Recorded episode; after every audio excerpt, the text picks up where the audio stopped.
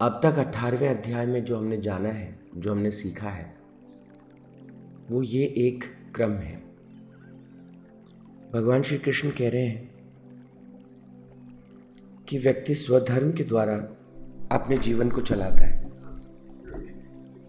स्वधर्म से मतलब है कैसी उसका स्वभाव, कैसा उसका स्वभाव, कैसी उसकी प्रवृत्ति, कैसा कर्म वो कर रहा है।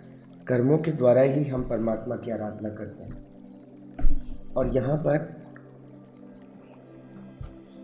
ये एक छोटा सा लिस्ट बना करके और इस सूची को हमें अपने सामने रखना चाहिए। छोटी लाइट आपको आपको दिख रहा है सबको स्क्रीन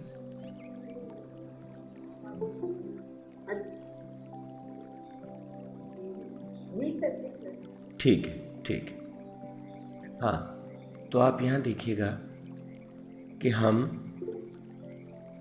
स्वधर्म पर हमें फोकस करना है, स्वाभाविक कर्मों पर हमें फोकस करना है। कौन सी चीज़ है जो हम सहज करते चले जाते हैं? तो भगवान कहते हैं कि जो भी कर्म हम करते हैं, ये जो हमारा स्वधर्म है, ये किस पर निर्भर करता है? हमारी सुख की इच्छा पर निर्भर करता है। हमारे भीतर सुख की तीन तरह की इच्छाएँ प्रकट होती हैं। एक सात्विक सुख, एक रासिक सुख की इच्छा होती है, और एक तामसिक। अब ये क्वेश्चन है कि कौन से सुख को हम उसके लिए लालायत हैं? किसकी क्रेविंग हमारे भीतर सबसे ज़्यादा स्ट्रॉन्ग है? ये हमको सबसे पहले देखना चाहिए, उसको हमें बार बार अनुभव करना चाहिए। हमें उसको साक्षी भाव में भरकर और उसको देखना चाहिए कि हाँ ये वाला मेरे अंदर है और ये मेरे अंदर नहीं है। तो एक तो नियमित रूप से इस सुख की इच्छा किस प्रकार की चीज़ों से मुझे सुख की अनुभूति होती है या मुझे किन चीज़ों में सुख मिलता है, इसी से हमें पता चलेगा धरती के बारे में या धारणा के बारे में। आपकी जीवन के प्रति क्या धारणा है? आपके परिवार के बारे में क्या धारणा है? आपकी लोगों के बारे में क्या धारणा है? तो आपकी धन के बारे में क्या धारणा है? हर एक चीज़ के बारे में जो आपकी सोच है, उस सोच के अनुरूप सुख की इच्छा प्रकट होती है। तो आपके आपके हिसाब से जरा थोड़ा सा मंथन करिए, चिंतन करिए। आपके हिसाब से जीवन का परम ध्येय क्या है? जीवन का परम लक्ष्य क्या है? परम लक्ष्य।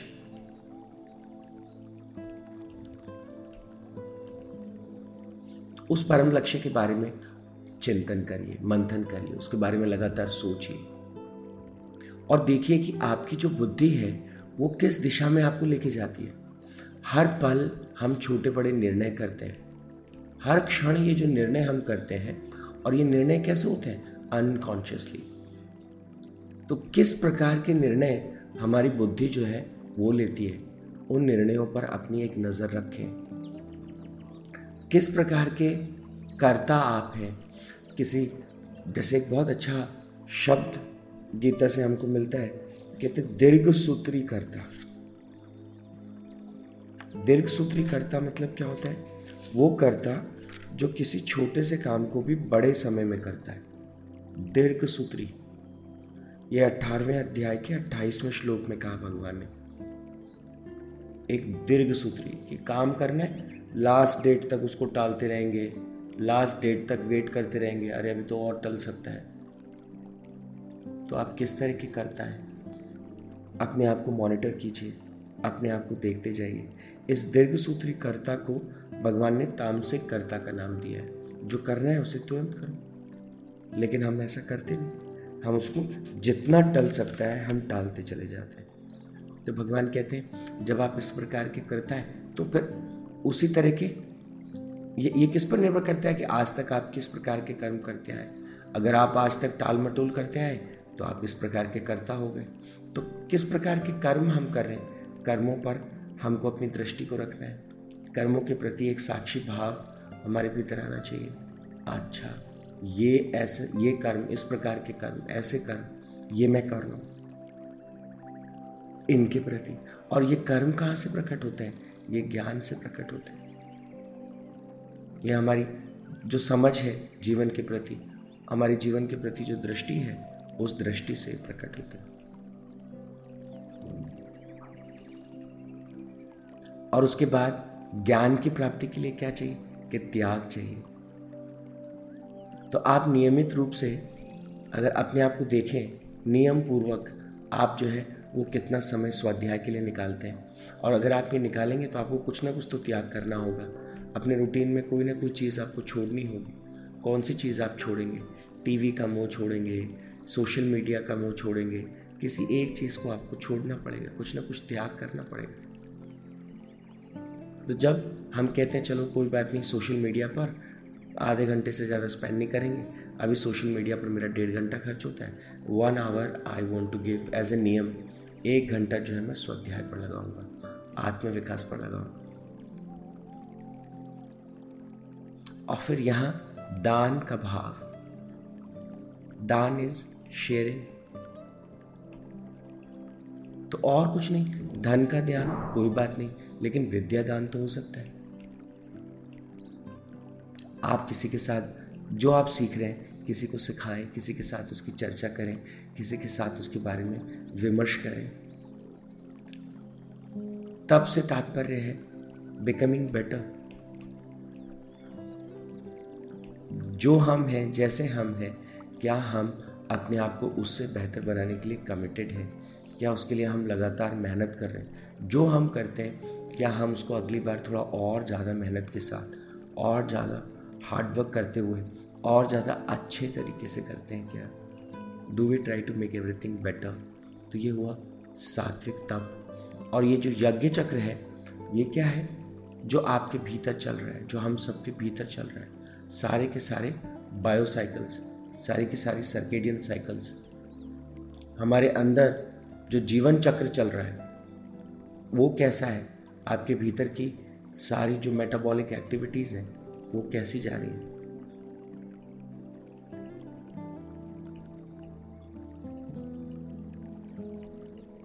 तो शरीर जो है, वो कितना इफ़ेक्टिवली अपने आप को संचालित कर पा रहा है। आपके भीतर बहुत सी जो साइकिल्स जिनको सर्केडियन साइकिल्स भी कहते हैं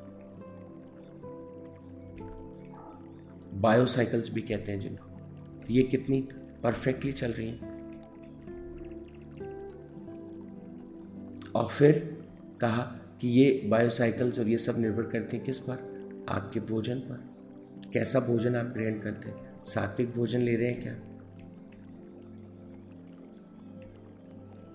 तो एक के बाद एक सारी चीज़ें जो है, वो एक दूसरे के ऊपर निर्भर करती हैं। और अंततः सारी बात आके रुक जाती है श्रद्धा पर। और मैंने कहा था, आत्मश्रद्धा है क्या? सबसे पहले चाहिए आत्मश्रद्धा। खुद पर भरोसा। I want to make myself better फिर शास्त्र के प्रति श्रद्धा या गुरु के प्रति श्रद्धा का भाव। और फिर हमने कहा था माता पिता के प्रति श्रद्धा और ईश्वर के प्रति श्रद्धा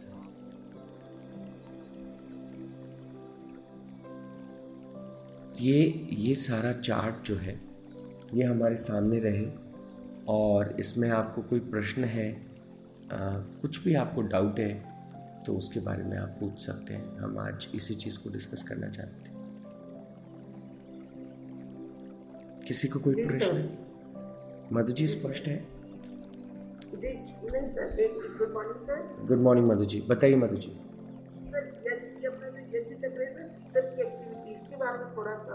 हाँ सारी डाइजेशन की प्रक्रिया है या फिर एसिमिलेशन की प्रक्रिया है शरीर के भीतर चलने वाली हर प्रकार की जो क्रियाएँ हैं शरीर अपने आप को मेंटेन करता है ना मधु जी। जी तो शरीर के भीतर बहुत सारी साइकिल्स चलती रहती हैं। शरीर के भीतर तो शरीर के साथ कैसे तालमेल बिठाएँ कि समय पर सोना? नहीं हमारा जो दिनचर्या है हमारी जो दिनचर्या है कैसे हम अपने दिन को शुरू कर रहे हैं हम किन किन चीज़ों का सेवन कर रहे हैं और हमारा सुबह से लेकर रात तक का जो हमारा दिन है वो कैसे बीत रहा है? तो आज का दिन हमने कैसे जिया? पूरे दिन में आप देखेंगे छोटे, बड़े, हर तरह की चीज़ें। सुबह जगने से लेकर के अब जगना, आँखें खुली, आँखें खुलते ही कुछ लोगों को थोड़ा तनाव होता है। कुछ लोगों के चेहरे पे एक बड़ी सी प्रसन्नता होती है। तो दिन की शुरुआत कैसे हुई? कुछ लोग अपने दिन की शुरुआत जो है वो, कैसे करते हैं? उत्साह के साथ, आनंद के साथ योग के साथ, प्राणायाम के साथ, प्रकृति के पास जाते हैं, वॉक के लिए जाते हैं। कैसे हम ये सारा हम अपने आप को मेंटेन करने के लिए, अपने जीवन चक्र को मेंटेन करने के लिए, ये सब कैसे करते हैं? यही यज्ञ चक्र है। हम कितनी आहुतियाँ आज देते हैं अपने हेल्थ के लिए, कितनी आहुतियाँ देते हैं अपने मानसिक स्वास्थ्य के लिए, कितनी आहुतियाँ देते हैं हम अपने आध्यात्मिक विकास के लिए। तो जो हम प्रतिदिन जो हमारा प्रतिदिन जो हमारा प्रयास है प्रतिदिन जो हमारा कॉन्शियस एफर्ट है conscious effort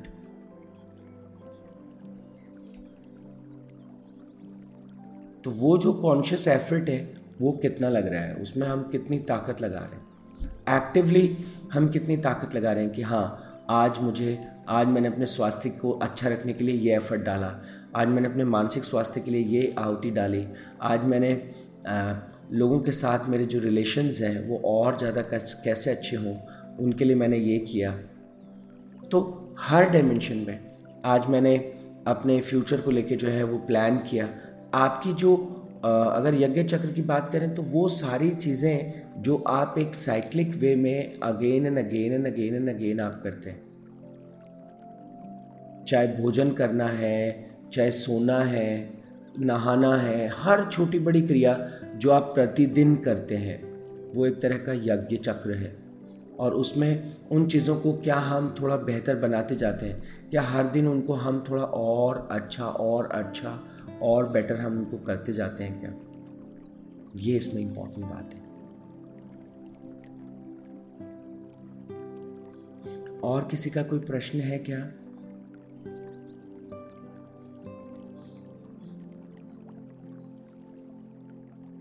Is there any other question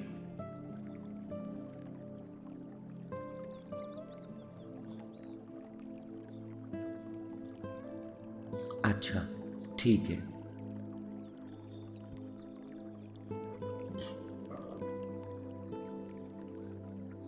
ठीक है। तो आ, नियमित रूप से हमको अपने सामने इसको रखना चाहिए। ये एक लिस्ट हमको रखना चाहिए। और अपने आप से अगर आप कहें तो इस पर इसके आधार पर कुछ प्रश्न हमें अपने आप से पूछने चाहिए। नियमित रूप से एक प्रश्नों की सूची बना लीजिए। तो प्रश्नों की सूची कैसे काम करती है? आ, इन सारे की सारी चीज़ों में जैसे हमने कहा तीन फंडामेंटल फोर्सेस हैं। तीन प्रकृति के जो सबसे बड़े गुण हैं जिन तीनों गुणों को हमने क्या कहा? सत्व गुण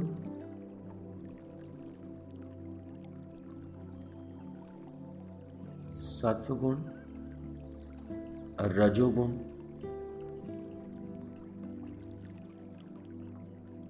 और तमोगुण।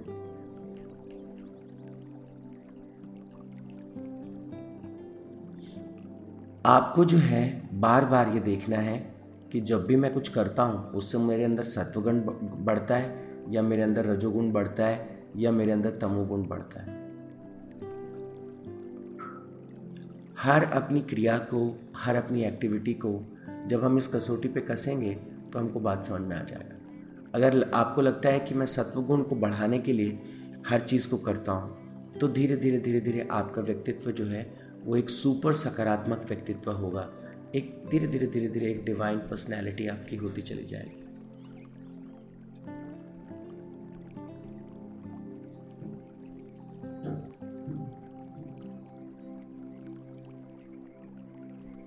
तो ये जो भी हम जीवन के लिए चाहते हैं, वापस मैं आपको कह रहा हूँ, ये सारा हम क्यों करना चाहते हैं? क्योंकि इसके द्वारा हम अपने आप को बनाते हैं। ये स्वनिर्माण की प्रक्रिया है। कैसे हम अपने आप को एक अच्छा इंसान बनाएँ? अक्सर कहते हैं हम बच्चों को अच्छा इंसान बनाना चाहते हैं। अक्सर हम कहते हैं हम अपने आप को बेहतर इंसान बनाना चाहते हैं। तो ये वो आध्यात्मिक मार्ग है, जिसमें हमको स्टेप बाय स्टेप ये सारे प्रोसेसेस हैं। हम अपने आप को पूछें, आज मैं कैसा करता था? मैंने आज कैसा किया? आज मैंने जो कर्म किए, वो सात्विक कर्म ज़्यादा थे कि वो तामसिक कर्म थे। को किस प्रकार के मेरा जो ज्ञान है, वो कैसा ज्ञान मेरे भीतर है? किस प्रकार का त्याग मैं कर रहा हूँ? किस प्रकार का दान मैं कर रहा हूँ? मैं कैसा तप कर रहा हूँ? मेरा यज्ञ चक्र कैसा जा रहा है? मेरा भोजन कैसा जा रहा है? और मेरी श्रद्धा कैसी है? लगातार इस पर प्रश्न पूछते चले जाने का मतलब है now you are becoming better every day और उन प्रश्नों के ऊपर अपने आप फिर दिमाग में जो है एक प्रेरणा मिलती है कि अच्छा इसको और अच्छा कैसे करूँ और बढ़िया कैसे करूँ और सुंदर कैसे बनाऊँ। तो ये आ, अगर हम इसको ध्यान से देखें तो सत्रहवें अध्याय और अट्ठारहवें अध्याय में को हमने सार रूप में यहाँ पर इस सूची में और इस इसमें रखा है आपके सामने। अब हम अगले पड़ाव पर एक बार सोलहवें अध्याय को थोड़ा और विस्तार से समझेंगे समझेंगे, जिसमें दो चीज़ों के बारे में बात की है। एक देवी संपद के बारे में और एक आसुरी संपद के बारे में, कि हमारे भीतर एक सकारात्मक शक्ति है, एक विध्वंस की शक्ति है। ये दोनों शक्तियाँ जो है, वो हर क्षण काम करती रहती हैं। कौन सी शक्ति को हम अपने अंदर बढ़ाएँ और उसको बढ़ाने के लिए हम क्या करें, उसके बारे में हम अब सोलहवें अध्याय में आगे सीखेंगे। ठीक है? तो आज के लिए अभी इतना ही। Thank you so much